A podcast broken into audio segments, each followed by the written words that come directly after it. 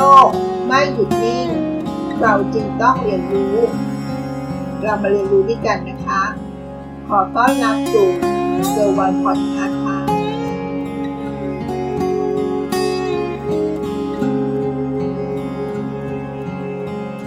เมื่อ EP ก่อน เราได้พูดไปใน EP 495 นะคะ เก็บเงินออมเพื่อฉุกเฉินแล้วหรือยัง ใน EP นี้ก็น่าจะต่อเนื่องกันนะคะ จะอยู่อย่างไรให้รอดเมื่อตกงานคะจากการศึกษาวิจัยในปีนี้นะคะ พบว่า 1 ในสองของผู้คนทั่วโลกมีรายได้ลดลงค่ะ เนื่องจากการแพร่ระบาดของโคโรนาไวรัสสายพันธุ์ใหม่นะคะ เมื่อเดือนพฤษภาคม 2564สำนักข่าวไลเตอร์มีรายงานว่า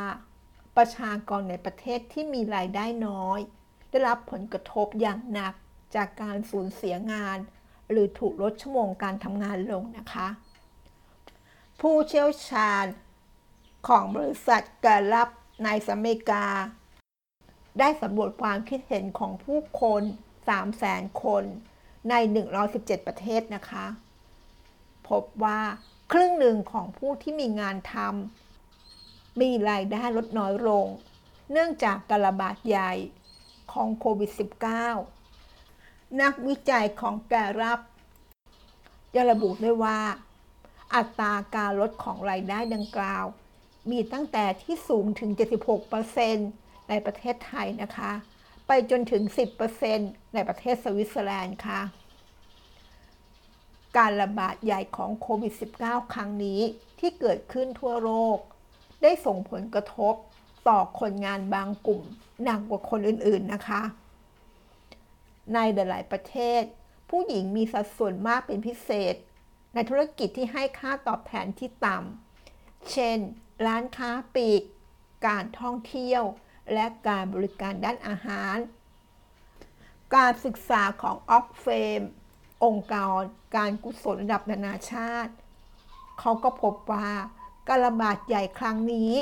ทำให้ประชากรหญิงทั่วโลกต้องสูญเสียรายได้ถึง 8 แสนล้านดอลลาร์เลยค่ะ อย่างไรก็ตามนะคะ ก็มีหลายวิธีที่จะช่วยให้ผ่านช่วงเวลาที่ยากลำบากทางการเงินนี้ไปได้ ซึ่งผู้เชี่ยวชาญด้านการเงินบางคน ก็ได้ให้ข้อเสนอแนะเกี่ยวกับ The Associated Press ดังนี้นะคะ แมนนิชา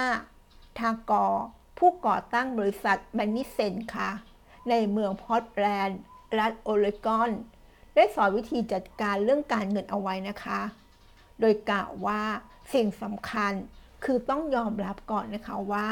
รายได้ของเราลดลงค่ะ อย่าปฏิเสธปัญหาที่เกิดขึ้น หรือหลีกเลี่ยงการจัดการกับการสูญเสียรายได้ เพราะจะมีแต่ทำให้สถานการณ์แย่ลงนะคะ แอคทินา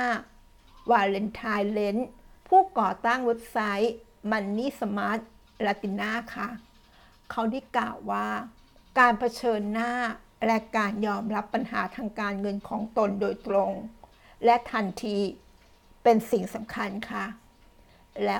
การรักตัวเองก็เป็นสิ่งสำคัญยิ่งนะคะ แม้ว่าอาจจะเป็นเรื่องที่ยาก แต่อย่าปล่อยให้การตกงาน หรือรายได้ที่ลดลง มาทำลายความรู้สึกมีคุณค่าในตัวเองนะคะ นอกจากนี้แล้วนะคะ สิ่งสำคัญก็คือต้องทราบค่าใช้จ่ายรายเดือน หรือรายสัปดาห์ที่แน่นอนก่อนนะคะว่า เราใช้จ่ายเดือนละเท่าไหร่ ซึ่งรวมถึงเรื่องจุกจิกอย่างเช่น การนั่งรถประจำทาง การซื้อกาแฟระหว่างทางไปทำงาน ผู้เชี่ยวชาญแนะนำให้จัดทำแผนค่าใช้จ่าย หรืองบประมาณ และทบทวนให้บ่อยเท่าที่จะจำเป็นนะคะ และท้ายที่สุดนะคะ ผู้เชี่ยวชาญก็ได้กล่าวว่า การเปลี่ยนแปลงตัวเอง เพื่อให้มันสอดคล้องกับระดับรายได้ใหม่นั้นเป็นเรื่องสำคัญมากนะคะ หยุดใช้จ่ายเงินในสิ่งที่ไม่จำเป็นค่ะ เลนเขาแนะนำว่า อย่าซื้อถ้าไม่จำเป็น และอย่างแนะนำต่อ ให้ดูบิลค่าใช้จ่ายนะคะ เพราะเราอาจกำลังชำระค่าบริการในสิ่งที่ไม่จำเป็นอยู่ อย่างเช่น คุณอาจต้องมีการใช้อินเทอร์เน็ต แต่ไม่จำเป็นต้องมีเคเบิลอาจต้องการโทรศัพท์ แต่ไม่จำเป็นต้องใช้บริการเสริมทั้งหมดค่ะ หากเราต้องการดูภาพยนตร์ หรืออ่านหนังสือ ลองไปยืมที่ห้องสมุด โดยไม่ต้องเสียค่าใช้จ่ายดูไหม หรืออาจจะจัดการให้มีการซื้อขายแลกเปลี่ยนหนังสือ หรือเสื้อผ้าในชุมชนของเราเอง เพื่อประหยัดเงินก็ได้นะคะ นอกจากนี้แล้ว อาหารก็เป็นสิ่งที่ช่วยให้เราประหยัดเงินได้อย่างมาก เช่นกันค่ะเลนแนะนำว่าให้ทำอาหารทานเองที่บ้านนะคะ ผู้เชี่ยวชาญคนอื่นๆ ก็แนะนำให้ซื้อสินค้าลดราคาในปริมาณมาก ๆ แล้วแช่แข็งไว้บางส่วนค่ะ บางก็บอกว่าเราควรจะลดการใช้เนื้อสัตว์ ซึ่งอาจจะมีค่าใช้จ่ายสูงนั่นเองค่ะ ควรทำรายการซื้อของเมื่อไปช้อปปิ้ง หรือยึดตามรายการอย่างเคร่งครัดที่เราได้ลิสต์รายการเอาไว้นะคะ วางแผนอาหารสำหรับทั้งสัปดาห์ ค้นฟ้าแนวคิดเรื่องอาหารเพื่อสุขภาพแต่ราคาไม่แพงค่ะ